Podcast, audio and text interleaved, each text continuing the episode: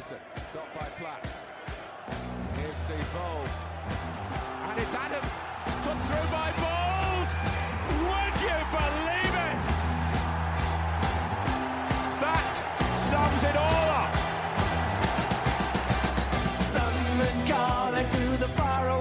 Hello and welcome back to another episode of That Sums It All Up. Happy New Year to you all. I hope everyone had a lovely Christmas, and of course we're all wishing you a Happy New Year from That Sums It All Up Studios. Got a slightly different show for you today. First half, well, it's pretty normal. It's me and Johnny catching up on all things Arsenal and the Premier League. It's been a while since we last spoke to you, but actually, having looked back, it's not actually been too much going on Premier League-wise since we last spoke because of the uh, World Cup interlude. And then for the second half of the show, we have a special guest to help us preview the weekend's North London Derby. In any case, let's get on with the show and welcome back to That Sums It All Up, Mister Johnny Rosen, of course. Hi, Alfie. I'm well. I'm uh, I'm currently really enjoying the miserable weather in London. Oh yeah, very apprehensive already. Just absolutely bricking it for for Sunday's North London Derby. Uh, and it, and it's only Wednesday afternoon, so it's going to be a fun four days of more and more extreme uh, nausea and anxiety as we build up to kickoff. Um, how are you? Yeah, I'm not too bad. I must say, I'm not really sharing your your anxiety and kind of obsessive thoughts about Sunday. I think maybe because my my like scheduling inside my brain is kind of like, there was no football last week, even though there was the F A Cup. So I've sort of disengaged a bit from from everything because um, I was really enjoying the resumption of the Premier League. And yeah, I guess maybe once, well, as the weekend's fixtures start kicking off, I'm sure I'll pick up the pace a bit and start getting a bit, bit uh, well, start looking forward to proceedings, I suppose. But yeah, no, I'm all good. Look, we're, we're going to talk about the North London Derby a bit more in part two of the show. And we'll probably talk about it a bit uh, towards the end of, of part one. But but let's start from the most recent occurrence uh, in the Arsenal world, which was our three nil victory over Oxford United. Uh, did you watch it? So so I watched the second half. Like like you, I also switched off um, nearly completely over the weekend. I watched Chelsea Man City. Uh, actually, in full, I watched that game on Sunday, but that was the only F A Cup game I watched in full. Uh, and then the F A Cup, the Arsenal game, I was I was out. I'd finished work. I went. I had gone out for, for dinner, and wanted to watch the whole game, but you know I wasn't going to sort of end social plans for a third round tie. And I think, like you, I sort of enjoyed Um, switching off a bit, having had three quite intense Premier League games back to back to back in such a short, mm. short space of time post Christmas. So I actually only got home for the second half, which by all accounts of things was the only half to watch um, because I, I've heard the football was very dire in the first half. Saw um, a majestic leap from Mohamed Elneny. Really, um, I think I think that's his first header he scored for us. Not that he scored, usually he scores from thirty yards. So um, only, only thirty yards. And uh, and a few nice finishes from Eddie. And uh, and we're on our way to get knocked out the Etihad. So that that that would be fun. But um, but yeah, we, we move on. What what were your thoughts on the game? Yeah, I mean, like you, kind of, there wasn't that build up that you normally get in a Premier League game. I knew there'd be a heavily rotated side, which we saw, although maybe not as rotated as as many people may have hoped, with uh, Saka and Martinelli starting on either flank. I did watch the first half, and it was like incredibly dreary and and dull. Uh, found myself sort of, you know, it doesn't happen often if I'm watching Arsenal. Just my attention uh, was was being drawn elsewhere. But the second half was a lot better eventually. Uh, I think the changes that we made in the second half with Granit Xhaka and Alexander Zinchenko coming on definitely made a big difference. Um, and we'll talk about that a bit more. But great, great couple of finishes from Eddie Nketiah. Great to see him on the score sheet again, looking really sharp, looking really confident. And as we all know, we're going to need his goals.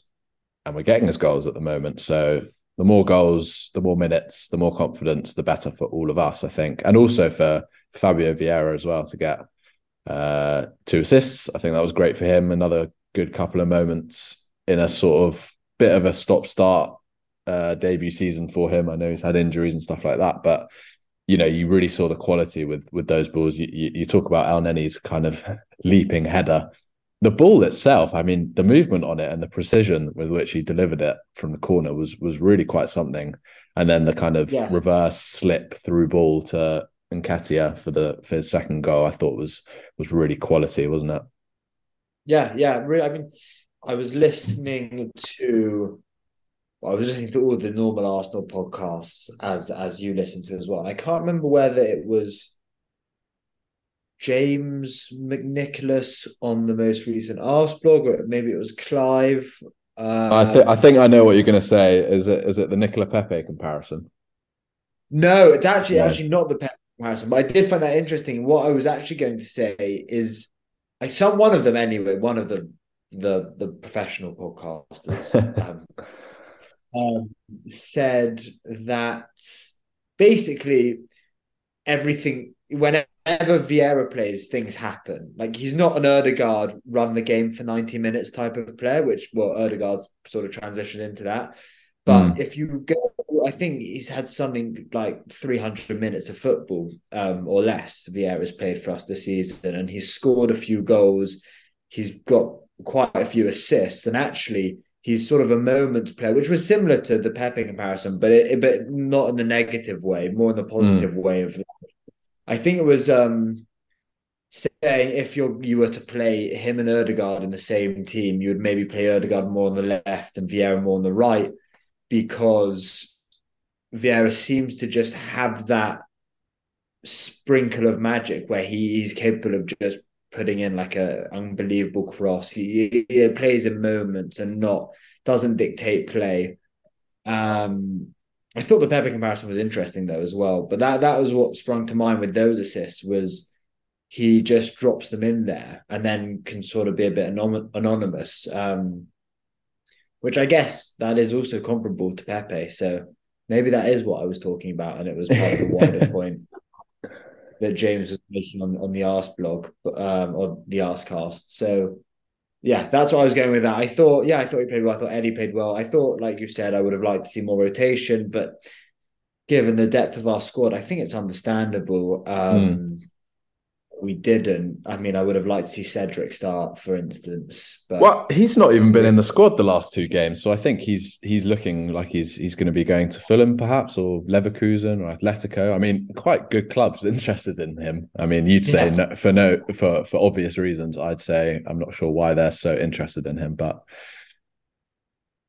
he's a dressing room player. I mean, one thing I have heard is that actually, around internally, whenever the players are asked, well, who's the next manager going to be? Mm, it's always Cedric. Cedric.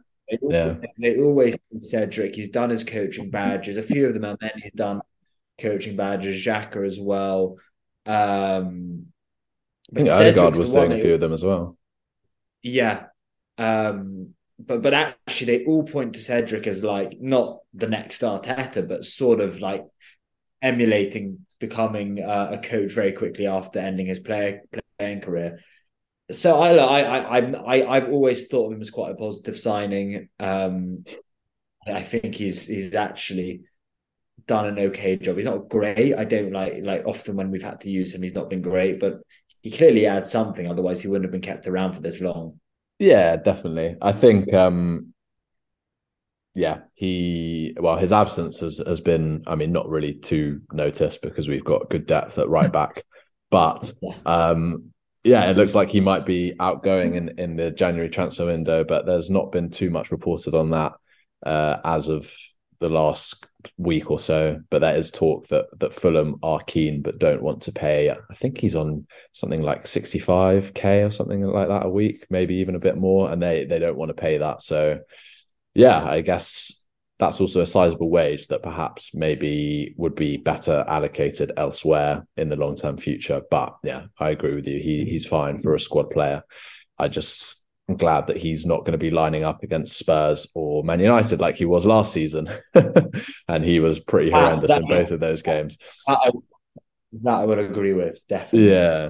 Um, speaking of Cedric, and not to compare these two players to Cedric, but I guess we've spoken about the players whose light shone bright against Oxford. And there are a couple of players who maybe struggled a bit more. Um, and I say struggled a bit more because they were the two who were maybe substituted earliest, and then the game was was changed immediately after Xhaka and Zinchenko came on. I think Albert Sambi Lokonga has had a lot of discussion around him and his long-term future at Arsenal. I think he's definitely a player who has struggled for minutes, but also kind of showing his his worth when he does get the chance. And I think maybe he's just one of these players, kind of similar to Nuno, Nuno Tavares, my Portuguese accent, um, who um, who kind of needs that regular football and rhythm. I mean, someone like Eddie Nketiah as well, like these younger players who are sort of twenty-two, twenty-three, who need to play, and they haven't had loads of first-team minutes previously in their careers, and so can't really, you know, just be put into an F A Cup or Carabao Cup or Europa League team and then be expected to perform.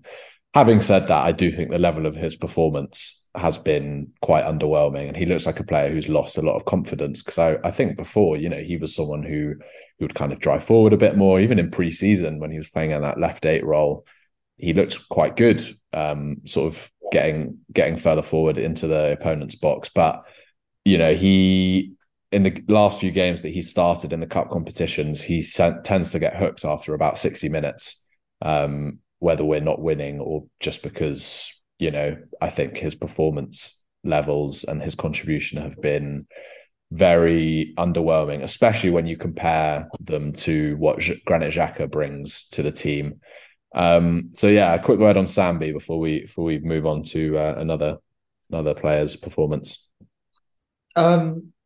I think, so I actually, I think with Sambi, it, it's a pretty obvious solution. Um, and he, and he needs game time, and he needs to go out on loan. It's, it's, it is that, like, Nuno Tavares is a really apt example. And, um, and actually, because I think the technical quality is there. We saw last season, I actually remember him starting against Aston Villa earlier this season when we beat them two one at home. And I thought he had a really good game, Lokonga. Yeah, I agree, actually.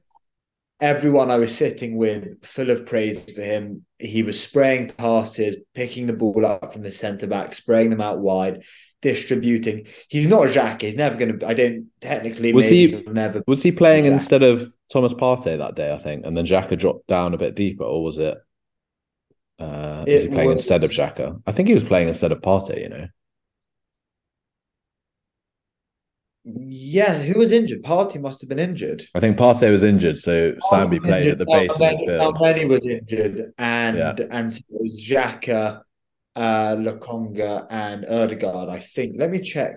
What but that, but I remember because we were playing Villa, and everyone thought that Douglas Luiz was going to be joining Arsenal, um, yeah. which was also a kind of uh, indicator of how maybe Arteta viewed Lokonga as our kind of only midfield option, given the injuries, even though there are shorter-term injuries to Elneny and Partey, that we kind of abandoned plans to maybe sign someone like Mykhailo Mudryk in in uh, in the trans in the summer transfer window, because we were desperate for a midfielder when we actually had one. But clearly, Arteta is not convinced that he can do it um, for the long run, like we saw at the Although, end of last season as well, because, you know, he he played a bit and then was taken out the firing line, and Elneny sort of yeah. came in in his place. No, I do. I mean, although I think even with a fit Lokonga, we're still probably a midfielder light. Mm. Um, but no, yeah, I was just thinking on Sambi. Yeah, it's a low, it's a loan move. You're right. He's, he clearly is. He's very young. He's a confidence player, or as young players often are, they rely heavily upon their confidence. You know, very highly rated technically in Belgium. You know, was captain of Anderlecht in his teens or early twenties. Has represented the Belgian national team multiple times, which you don't do unless you're a very good footballer. You don't just walk into mm. that midfield if you've got... Um, I mean, we let take Leandro Trossard for an example. I know he's slightly more attacking, but it's taken him quite a few consistent seasons really performing at a high level for Brighton to then get mm. into the Belgium setup. Um, his attitude maybe is one that comes into question a bit more. Is he, um, or does he have the right mindset to come back from setbacks, which I guess we're, we're sort of finding out in real time at the moment. And I think how he responds to a loan move would be um, will be very telling. But I'm not I'm not overly worried about him. His performances haven't been great, but then you look at our fixtures, uh, and unless there's an injury or two, he's probably not going to be playing that many more games this season. You know, we're out the Carabao Cup. Maybe he starts at the Etihad, although I, I think it will be unlikely, to be honest. I think it'll probably be a midfield three of maybe Elneny, Xhaka and Odegaard. Um, and he's not starting the Prem or really coming on. And then in the Europa League, maybe if we get a favourable draw in the last sixteen, but then it's, we're into the quarterfinals and it's going to be a strong lineup. So I don't see well, many minutes yeah. for him. If I was him, I'd go out on loan in January. Yeah, I think, look, I don't think it's a possibility that he'll go out on loan in January just because of the shortage we have in that position already. And the fact that someone like Thomas Partey, he's not going to be able to play the Premier League game on the Sunday and then the, then the Europa League game on the Wednesday and then the Sunday and then the Wednesday. He just won't be able to do it. And I know we have Elneny in that position too. But I think, you know, we'd only let Lokonga out on loan if we were going to sign a replacement, which might happen, maybe. But I think, you know, there are definitely other priorities in this window. And as we know, it's quite difficult to sort of get the business done that you want to at the right price in January as well. Would you recall Patino and send Lokonga out on loan in, in January window? Genuine question. It's not one that I thought of, and and it, my initial response was no. I, I think Patino would benefit from, you know, the whole season, but then again, like I feel like Lokonga would also seriously benefit from a bit of football. But then I also think that he, it has to be a club where he'd play every single game.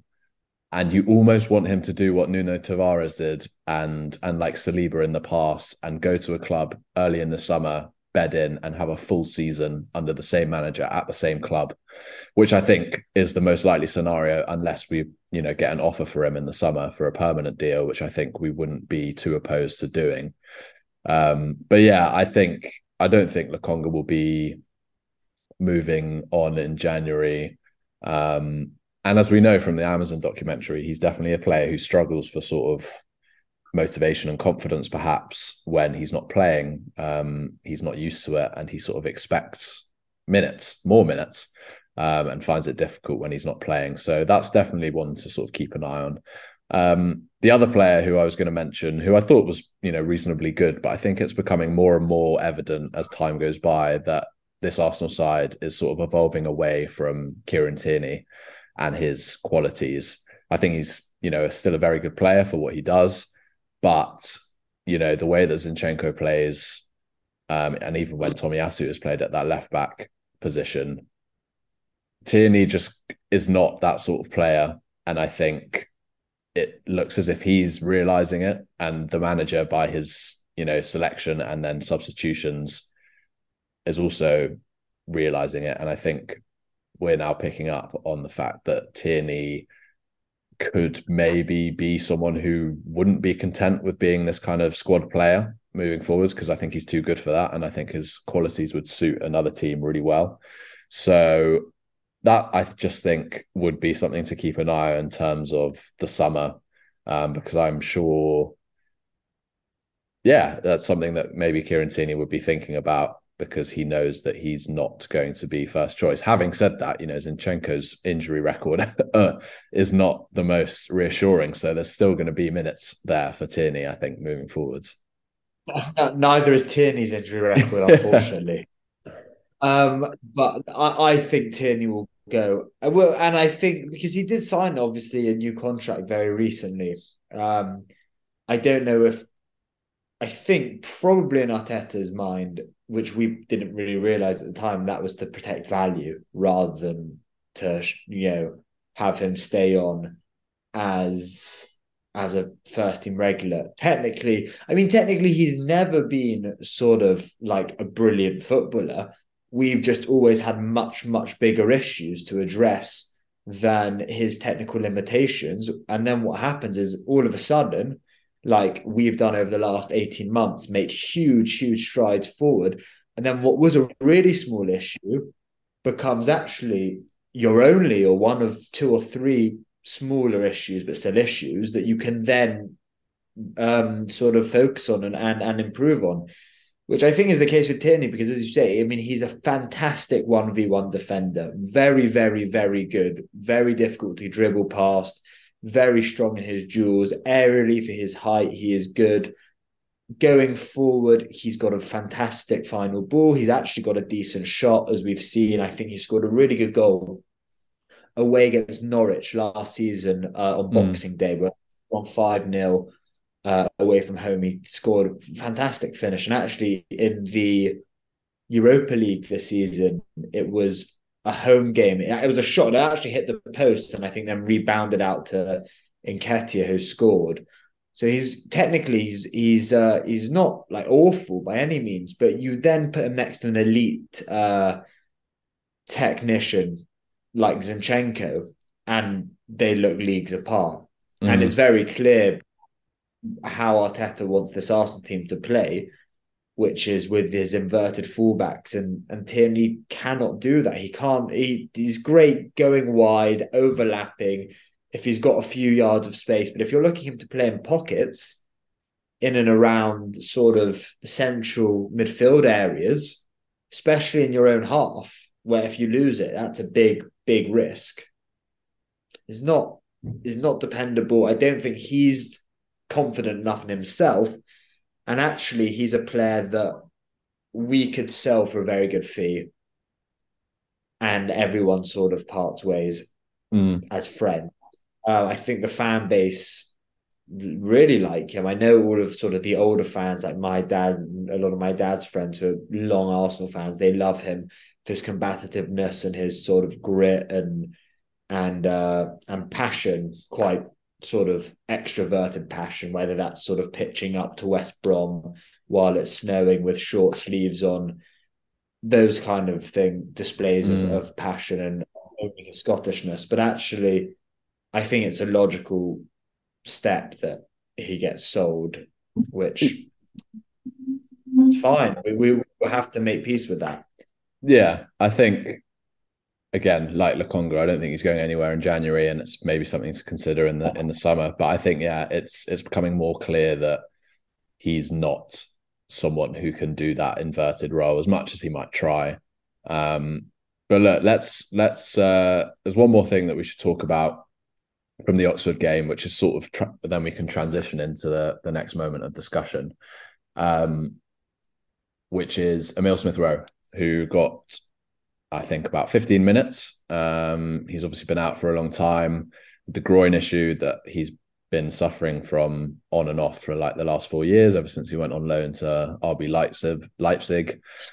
And, you know, he looked, he looked pretty fit. He was definitely a bit rusty, but it was brilliant to see him back on the pitch. And it sounds from all the sort of talk, you know, from him doing an interview on Arsenal dot com, Arteta's comments after and before the game, that they've really managed him quite carefully and well.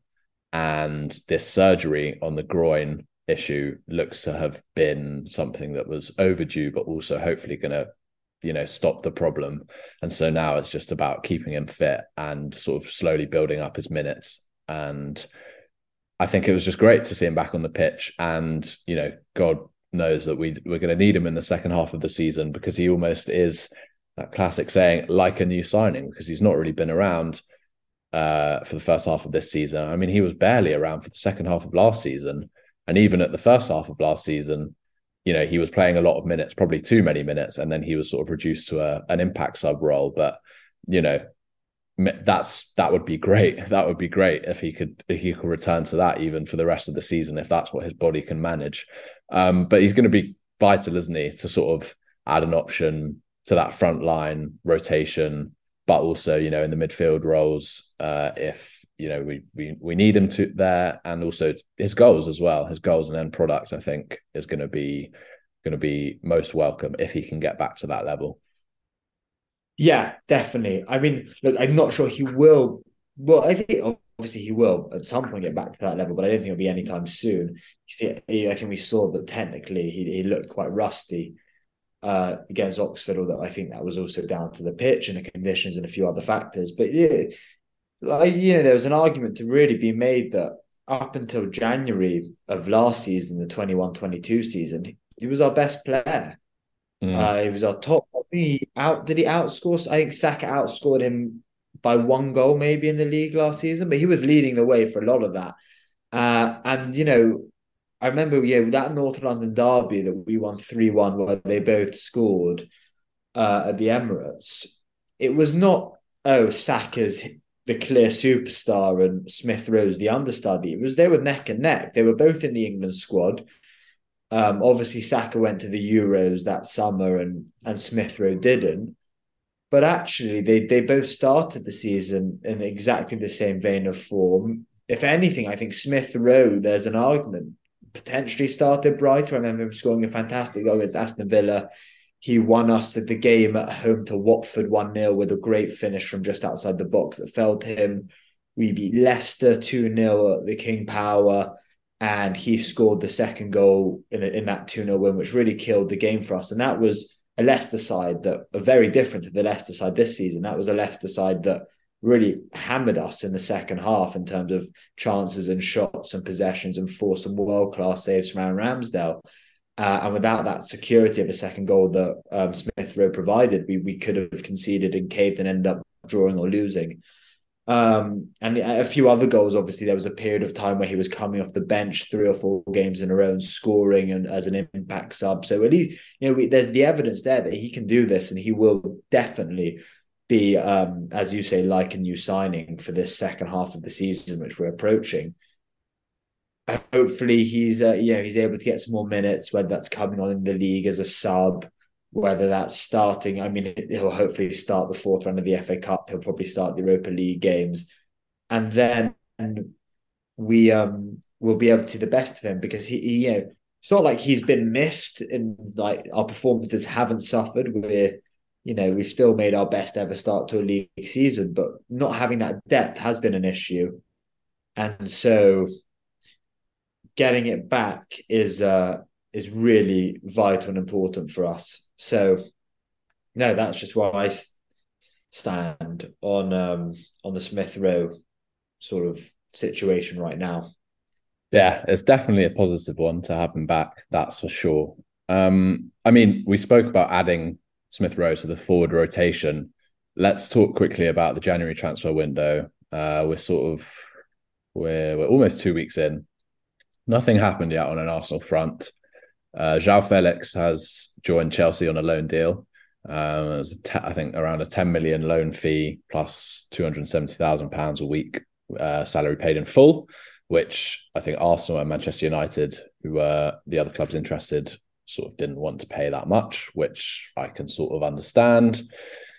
But I also think it um, it coincides with our hot interest in Mudryk. Obviously a player we really want. He really wants us, and talks have been continuing. I think it is something that is going to get done, just because of how much time and effort and money is being talked about, and also, you know, the fact that the player really wants to join. I think that will be key. So it looks as if we're going to be paying probably a bit more than we would have wanted to. I don't know exactly what the final figure will be, but I think reports yesterday surfaced that it would be upwards to, when you include add-ons, that, you know, probably wouldn't be reached uh, without throughout the course of his, his time at Arsenal. But, you know, it could reach something like one hundred million euros. So it will be kind of similar to the Antony fee and to the Grealish fee that they've been they've been quoting throughout this process. Look, I think the initial fee will be a lot lower than that. I think, you know, maximum will probably be about seventy million euros or something like that.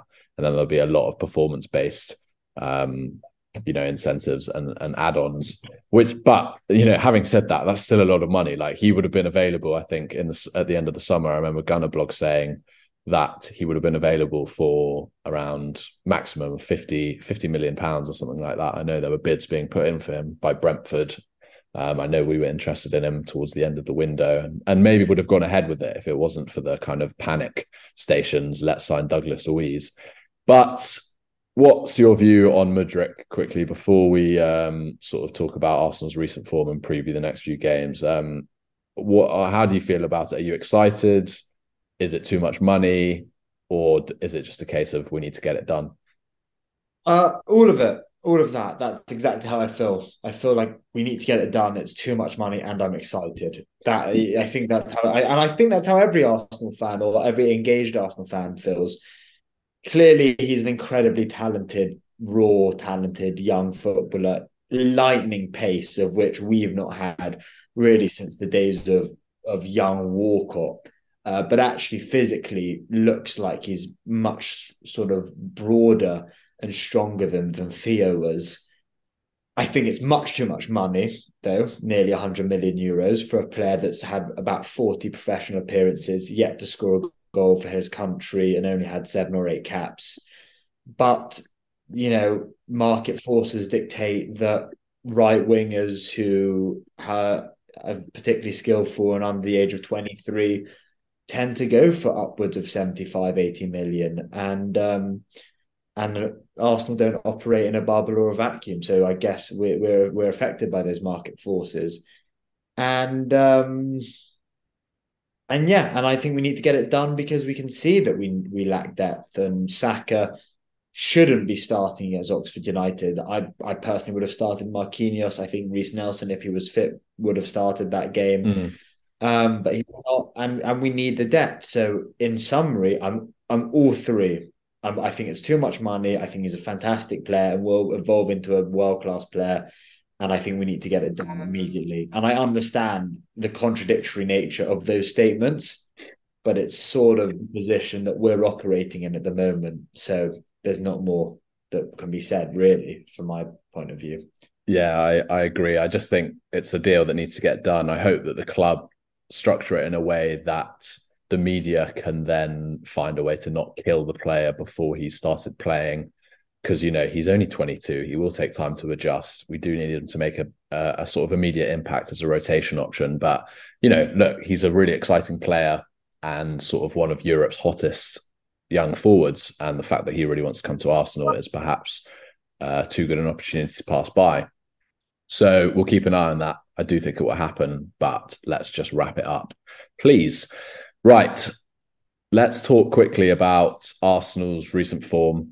We beat West Ham, we beat Brighton, and we drew with Newcastle. I think, as we said before, Eddie Nketiah has stepped up in uh, Gabriel Jesus' absence with some goals, some good linking play. Um, I think he's looked really good, which I had faith that he would. I think a couple of players have looked a bit... Uh, shaky or sort of lacking the sharpness that they had before the World Cup, in particular William Saliba. I think even Granit Xhaka has been great, but I think he has lacked. He looks a, a tiny bit drained. I thought he looked really good when he came on against Oxford, but he hasn't quite have that quite had that dynamism that he had maybe in the first half of the season. Having said that, you know, someone like Martin Odegaard has been absolutely brilliant. So look, if I had said to you before those three games, you get seven points from nine when you've got to play Newcastle at home and Brighton away, how would you have felt? I, I think you you would have taken it. I think it's the minimum you would have taken yeah. is seven. The maximum is obviously nine. Um, I think I think we've played very well. I think actually I did what I did watch is Newcastle-Leicester last night in the Carabao Cup. And you just saw Newcastle attack Leicester for the, like the whole game. I did. Leicester barely got out of their half. Mm. They were all over them. Uh, and that's how I've watched Newcastle play quite a lot this season. And they did nothing like that to us. They they were the opposite. They, they were couldn't. They were the Leicester and we were Newcastle. They couldn't. I think they recognised within the first ten, fifteen minutes of that game how superior we are in terms of attacking quality, in terms of pace of movement, pace of passing, off the ball, on the ball, and and they didn't sort of recline into a into sort of their shell, but they they stepped back very consciously and, and gave up territory and said, we're going to sit in and be hard to break down, which, in credit to them, they are. They have very good defenders. So it's credit to us how good we are now that really, I think, aside from Man City, we're, we're the best team in the league from a footballing perspective. And hopefully that will um, sort of bear true come the end of the season when we'll be either first or second. So, yeah, seven points was was okay. We need to take no less than four points from our next two games. Uh, and then, uh, aside from obviously playing City, fixtures slightly more digestible. I think we go away to Everton. We host Brentford. Those should be two games that we win. And then obviously we're uh, we're at the at, at the Etihad. No, they're coming to Arsenal for uh, for. for that game, which is in the middle of February. I just so want to pick you up that, on that... something. I want to pick you up on something that you just said, which I think you're right. I think to expect or hope for four points from the next two games is definitely something I'd be looking for as an optimistic Arsenal fan. I mean, six would be incredible. But you don't think we're going to win the North London Derby, so how are we going to get four points from... Uh, Oh, but no, sorry. You you think we're going to lose the North London Derby, don't you? So, so yeah, how are we going to get four yeah. points? oh, I don't say I think we'll get four points. I said, but I, four points is the minimum. I think we'll probably get three. But setting us get, setting us up to fail there. I, I will be over the moon, um, over the moon, if we if we're able to avoid defeat uh, at uh, White Hart Lane, and then United come to. Come to the Emirates. We've been very good at home this season. I think we've got enough to beat them. Having but... said that, they've they've looked brilliant recently, and also yeah. they know how to play against us. You know, they beat us earlier in the season. They will sit back and look to counter with Rashford, who's in brilliant form. But I agree. I agree. It's it's a game that I'd sort of expect us to do well in and win. And the Spurs game, I think it's a good opportunity to play them, just because. Well, when is it ever a good opportunity to play Spurs at their place in a North London derby? But I think because, mainly because we're playing really well, I think you'd like to think that we have a good chance of of uh, getting a decent result there. But having said that, you know, even in the return game earlier in the season when we won three one, you know, there, there were there were moments where they could have run ragged. Um, And we were lucky that they didn't have Kulusevski fit. So I'm hoping he's not fit either. But um, yeah, quick prediction then for, for the North London Derby. one one one all Yeah, I'll go for a, a two one Arsenal win. But look, we're going to talk more about that in uh, part two. Tradition says that that sums it all up, whilst normally only inviting Arsenal fans on. Does invite a Spurs fan on for, for the North London Derby preview podcast. So I'm delighted to welcome onto the show today, Ali Tweedale, who is the lead writer of The Coach's Voice. Hello, Ali. Thank you so much for joining us today. How are you? Hi, Alfie. Yeah, thanks for having me. Um, I'm all good. Uh, North London Derby week is always uh, an unpleasant time, uh, but yeah, as good as can be. It's strange, actually. I don't know about you, but like, I think maybe because it was F A Cup this weekend, I haven't really started thinking about the derby too much. I'm not really like in that zone. I mean, normally I get quite nervous and and sort of am anticipating it and looking forward to it. But then actually this this I haven't it hasn't quite hit me. Maybe because it's only Tuesday. I don't know about you. I mean, I switched off from football a little bit on uh, the F A Cup weekend. Uh, yeah, same. And, I think, and I think the North London Derby has been staying for uh, front and centre of my mind. Uh, just the, the F A Cup early rounds just don't do it for me. No, um, they really don't, do they? Yeah, no, I'm um, with you. But yeah, uh, no, I'm. Uh, I, I, I have been thinking about it, the fact it's uh, it's the derby on Sunday for sure. It's pretty large, isn't it? Well, as we're as we're talking about that, our our our co-host Johnny has joined the call, so we'll welcome him onto the show. Hello, Johnny. Nice of you to show up. You're doing something more important than talking about the North London Derby. What's what's going on? How are you, Johnny? You all right? Yeah, I'm well, thank you. I'm well, thank you. How are you? Where where are you at the moment? Are you in London or are you in the country? Yeah, in London at the moment, in Wills in Willesden Green, um, nice. Hunkering down, keeping keeping myself quiet during January, doing bits and pieces of work, um, and looking forward to the football, of course. Uh, but yeah, Ali and I were just talking about the uh, the upcoming North London Derby. So he says he's been stewing on it already. So I actually, I'm just going to pick his brain and sort of get at what what exactly comes to, to comes to the forefront of your mind when you think North London Derby. Like, what's the first thing that comes to mind, Ali, when you're when you're thinking about Sunday's game? I mean, it's never pleasant, is it? It's never, ever, ever pleasant. Um, Johnny holding up five and two uh, fingers, uh, which I, I, we all we all know the reference references. Unfortunately, there are two references. Um, Plural, yeah. Uh, yeah, it's just never pleasant. Um, even, even when it so it's I don't know many games where home advantage is so important. Mm. Um, But even when it's Spurs at home, I still just don't enjoy it at all. Um, being a goal ahead is unpleasant because he's got something to throw away. Being goal behind is horrible. It, it just it's just not pleasant. The entire day is horrible. Also, it's a four thirty kickoff, so usually it's like Saturday twelve thirty, isn't it? So you, at least you get it over with. But this one, it's like having an exam in the afternoon. You just want to get it out of the way so that you can go about your life. Um, So yeah, that's that's my kind of overriding feeling. Yeah. But that that's that said, like I say, the home home advantage is a big thing. So uh, it it can be and potentially could be a very, very good day for Tottenham. Well, that's the thing, isn't it? It's, it's normally the home team wins. That's just how it is. And sort of, I mean, it's a bit of a cliche to say form goes out the window, but it, it sort of does in a way, just because the home team always seems to prevail. I mean, I can't remember the last time the last time Arsenal won at your place was two thousand fourteen. fourteen, Thomas Rosicky, yeah. Screamer. Rosicky, yeah. I mean, and apart Spurs from was, Spurs was two thousand twelve. Yunus Kabul when we came back from three two. Yeah, I think I think Marouane Chamakh scored for Arsenal that day, perhaps, or maybe I'm thinking of a different time. But yeah, that just goes to show it's been a while since either team has managed to do that. Um, and I mean, we only have to go back to last season to sort of, I mean, look at how. Yeah, the home team wins. You, you. Uh, that was an unfortunate day. That was. I remember going to a. I went to an Arsenal pub in Finsbury Park. It was good for fifteen minutes from an Arsenal point of view, and then, uh, well, we sort of imploded or whatever happened, and you guys won. I think it was three nil in the end, sort of securing your place in the top four over us. I mean, that was a big derby, um, and yeah, Spurs ran out winners as they tend to do at home. So. What what do you think, Ali, will kind of...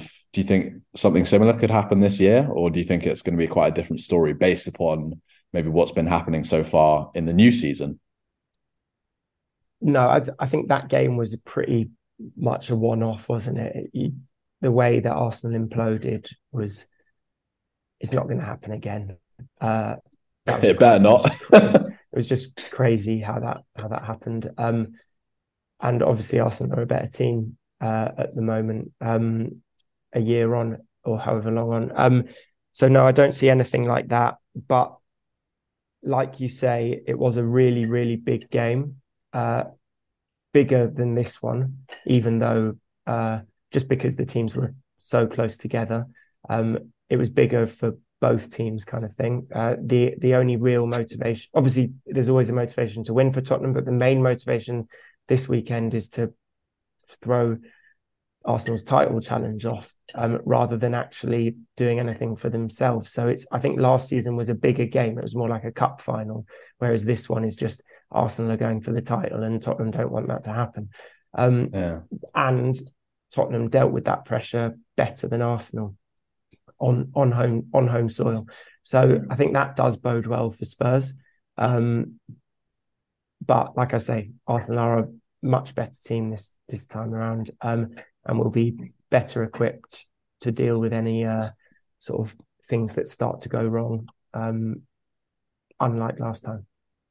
So is that, uh, Johnny, I'll let you jump in in a second. Is that the sort of consensus, do you think, among Spurs fans that this game is sort of, it's obviously a North London derby, but the main kind of thing is to halt the the procession, the... Uh, you know, the title charge, which I think Arsenal fans are still kind of struggling to come to terms with. I mean, struggling sounds a bit bit negative, but like, we, I don't know, from where I'm sitting, I'm still sort of just taking it game by game, enjoying things, but I don't really see it as like, wow, Arsenal are chal- going to challenge for the title because we're not even halfway through the season yet. But is that the kind of consensus among your your Spurs fan community that, that Arsenal are, are seriously at a place now where, you know, they win against, they win at your place on the weekend, and then, you know, could the title be getting getting closer?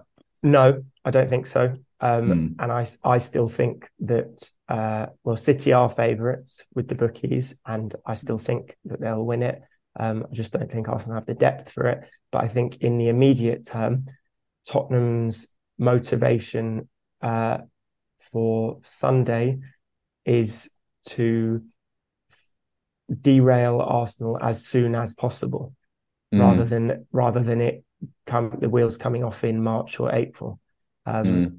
I, obviously, Spurs fans just don't want it to happen either way. But I think, yeah. like, I just think that when it comes to Sunday, the thing that Tottenham fans will be most happy about is if is is City getting a chance to gain ground on on Arsenal. I think Spurs are well in with a shout of getting top four, but Tottenham getting top four and Arsenal winning the league is a bad season for Tottenham. Um, or well, for Tottenham fans, I'm sure Tottenham, the club, would be happy if we get Daniel Levy would be fine with that. yeah, um, we'll be they'll be fine with getting Champions League football if that happens. But I think for Tottenham fans, it's kind of like a anything but Arsenal winning the league, really. Um, prob- we'd, there's probably lots of fans that would rather come fifth if Arsenal came second uh, than than come fourth and and Arsenal win the league. But uh, no, in answer to your question, I don't think um, I don't think that that's I don't think that Tottenham fans are Gen- genuinely concerned that Arsenal are going to win the league yet, but we want to win on Sunday to reduce the chances even more. I think I think what's interesting about that, and that what Ali's just said sort of ties into what I was going to say and sort of ask Ali for his Tottenham take on, is actually the narrative around Spurs, uh, definitely since we've come back from the World Cup, has been a bit down, a bit sort of, well, they're not performing that well. Is Conte going to stay? Is he going to sign a new contract? But actually, correct me if I'm wrong, Ali, but you had your best ever start to a Premier League season earlier this season. And if you do beat us, which I, you know, as Ali, uh, Alfie can attest to, I'm a bit more pessimistic than him, and I think you will beat us. Um, you'll be eight points behind us, and I think you'll definitely finish top four this season as well. Is, is too much being made of recent results, and you know, has the good work and the progress that Conte has been done being overlooked? And is part of that to do with the fact that Arsenal have just had this remarkable start to the season? It's the best start we've ever had in our club's history by a long way, much better than where the Invincibles were after seventeen games. And actually, let's say you you could, were two or three points behind Arsenal going into this game and could leapfrog us with a win. Would the general narrative around Spurs be better? Would Spurs' fans' perception of how they've done so far this season be more optimistic than it has been? Um, I think the main problem is uh, the football that Tottenham are playing. Mm. So, mm. Uh, like you say, it's been a points-wise, it's actually been a pretty good start. Um, Tottenham are very much in with the shout of getting top four. Um, I mean, we're only a short... We're not far behind Newcastle, who are sort of have, there's a very positive feeling around them. Um, the the concern is how bad some of the foot, some of the games have been, um, and when it's when it's boring and you're winning, it's kind of like that's fine. When it's boring and you're losing, it's absolutely horrendous, um, and it's just crazy. I don't know. It's just like the the the difference between this season and the end of last season, when Tottenham were absolutely flying and playing amazing football, and that Kulusevski, Son, Kane front three was just unplayable. No one could handle them. Um, so I think the the difference, the kind of how much it's dropped off, the quality has dropped off, is is what's concerning. Um, I guess on the flip side, you've probably got uh, quite a lot of fans who... Uh, I mean, most fans will feel like that, but I think some other fans, you'll still have quite a lot of fans who who are thinking, well, Tottenham are just outside the top four. Um, we've had really bad injury problems um, this season, and Conte, uh, Conte always has a sort of set eleven, twelve, thirteen players that he really likes. It was like that when he won the league with Chelsea, and they just got really lucky with injuries. It's the kind of injury... Uh, it it and and Tottenham just haven't been able to deal with that. When you when you lose Richarlison, and Kulusevski from the front three. Um, and there's players like Son completely out of form. Um, it, you can understand why they're not doing so well. So I guess the, the flip side of what I was saying before is that um, there is a huge, there is huge potential there. There's a big, there's a high ceiling for how good Tottenham could get, could be. Um, so I suppose some fans might still be optimistic that we could reach those heights again. I was just going to say, I think there's also a consensus that, you know, with Antonio Conte, you, you sort of have it as a microcosm in, in the game. It's it's that the first half is is quite drab and dreary. And then in the second half, you know, you sort of up the intensity, be that because you're a, a couple of goals down or or whatever. But there is an idea that maybe Conte's teams are sort of conditioned to have a strong end to the season. I've seen that reported by quite a few people that, you know, the training and the, the the regime that he sort of rules is is sort of focused on making a strong finish to to the end of the season, which we saw last season. Um, you know, you were out of the out of the European competition, and um, yeah, you had a really strong end to the season. So, look, the po- the, the the football hasn't been amazing. I mean, as Arsenal fans, you know, we we lap it up. We, it's, it's great. But the points have still been, you know, relatively consistent. Harry Kane's having a brilliant season in front of goal. Um, if it wasn't for Erling Haaland, you know, he'd being he'd be getting a lot more sort of press and and uh, attention. I think it's sort of gone under the radar a bit. And um, yeah, so you know, you've got a, you put yourself in a decent position. It's just now whether you can sort of kick on in the second half of the season, which we're not even at, by the way, um, such as the weird truncated season that we've had. But I guess the kind of poor quality of football and some of the results and just the general mood around the club is kind of draining that optimism away that maybe it will get better in the second half of the season. I mean, again, as an Arsenal fan, I'm pretty convinced that I don't see a sort of improvement coming in the second half of the season, but that's my bias talking. You know, you've had injuries to key players. Conte is a very experienced manager. You've got some experienced players in there. So so maybe it is just a case of things are going to get better. I mean, Son has been really out of form, and the, but then we saw how hot he got at the end of last season, for example. So are there just these these sort of, I mean, pretty major things that you've been without that haven't been going your way that maybe, you know, for example, on Sunday, if a few of those things slot into place, then you can really think like, wow, this is a this is a chance to sort of kickstart the season. And um yeah, it's weird because that is ordinarily over seasons gone by sort of where how Arsenal viewed the derby. You know, we haven't maybe been playing too well, we've been struggling, and then it's like, well, it gets to the derby, this is a chance to start the season. Whereas for Arsenal this season, it's not so much that, because we've been playing so well. It's like we just need to continue this, and we, you know, we need to lay down a marker. So basically uh, at the end of that ramble, my point is maybe it will get better for Spurs. Yeah, maybe. Um, I think the Kulusevski injury is really big, um, and he seems to kind of like come back and then have a little another mm. knock, stuff like that. Um, so if he can get, if we can get him back to fitness, I think it will be a real uh, make a real make a real big difference. Mm. Yeah, no, he's. I mean, I don't know if he's going to be fit or not for Sunday. Ali will be no better than than I do. But um, but he clearly energizes the front three. Links play very well with with wing backs. Comes inside well. Um, I'm pretty sure there's a, there's a good scout report somewhere that, that people can read to actually find out a bit more about his game, um, which um, Alfie we can link to or something in, in the in the notes, uh, a, a C V scout report that I'll plug. Um, but Definitely. just before, because I'm I'm conscious of time, so just before. Before we go, um, Ali, I was just going to say, just off the cuff, what's your prediction for Sunday, and uh, and also what's your sort of prediction for top four, let's say, come May? Oof, um, I really should have had a think about this. Um, I I think I well, I don't know how why my brain is telling me this. I think Tottenham might do it on Sunday. I think I think maybe two one. Um, you can't you can't come on an Arsenal podcast and say that.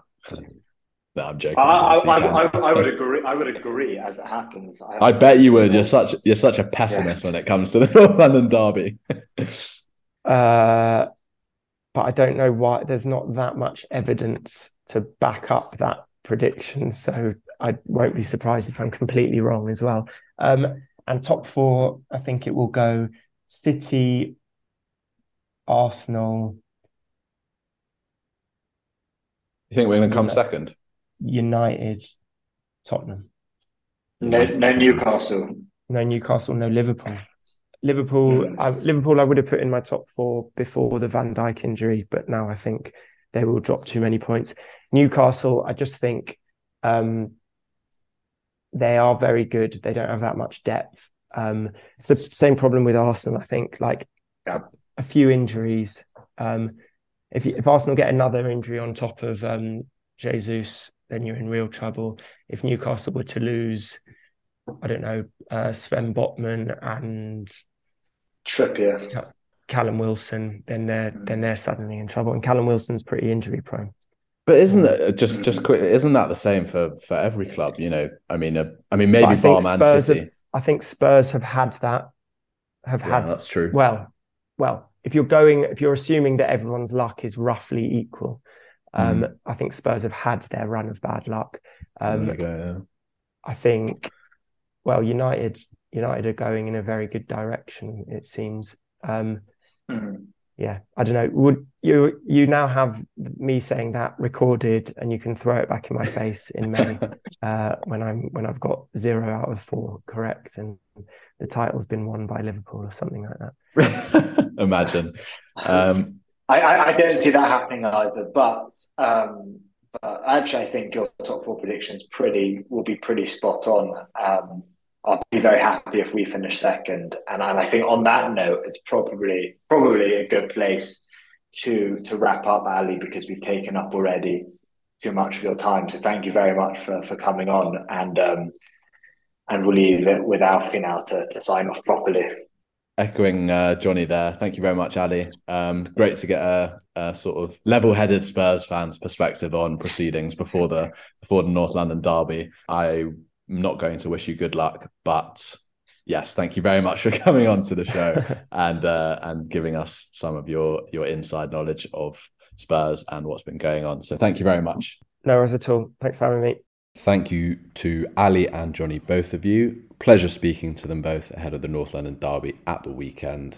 That sums it all up. We'll return after the Spurs game, hopefully enjoying the conversation. So stay tuned for that. A quick reminder that you can find all episodes of That Sums It All Up on Spotify, Apple Podcasts, or wherever else you get them. Thanks to all of you for listening. Take care, and we'll be back soon. Until next time, take it easy. Come on, you Arsenal. Stop by flat. Here's Steve Bold. And it's Adams. Cut through by Bold. Would you believe it? That sums it all.